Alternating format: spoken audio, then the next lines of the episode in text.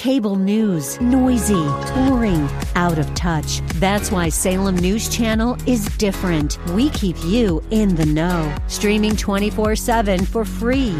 Home to the greatest collection of conservative voices like Dennis Prager, Jay Sekulow, Mike Gallagher, and more. Salem News Channel is unfiltered and unapologetic. Watch anytime on any screen at snc.tv and Local Now Channel 525.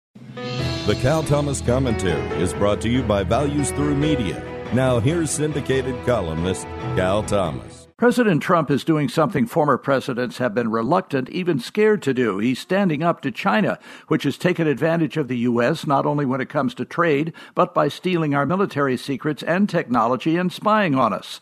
The president's imposition of tariffs on China is risky, but it could be worth it if the Chinese economy suffers and its more than 1 billion people see a decline in their lifestyles. It's tough, after all, to graft a capitalistic economic system onto a communist political system.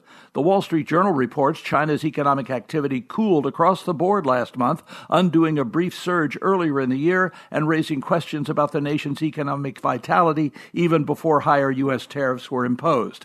China has used profits from selling cheap stuff to America to strengthen its military, the world's largest. We're underwriting a nation that is an adversary, if not an enemy. If these tariffs work, it will be another victory for President Trump, but don't look for any credit from the media or the Democrats. I'm Cal Thomas.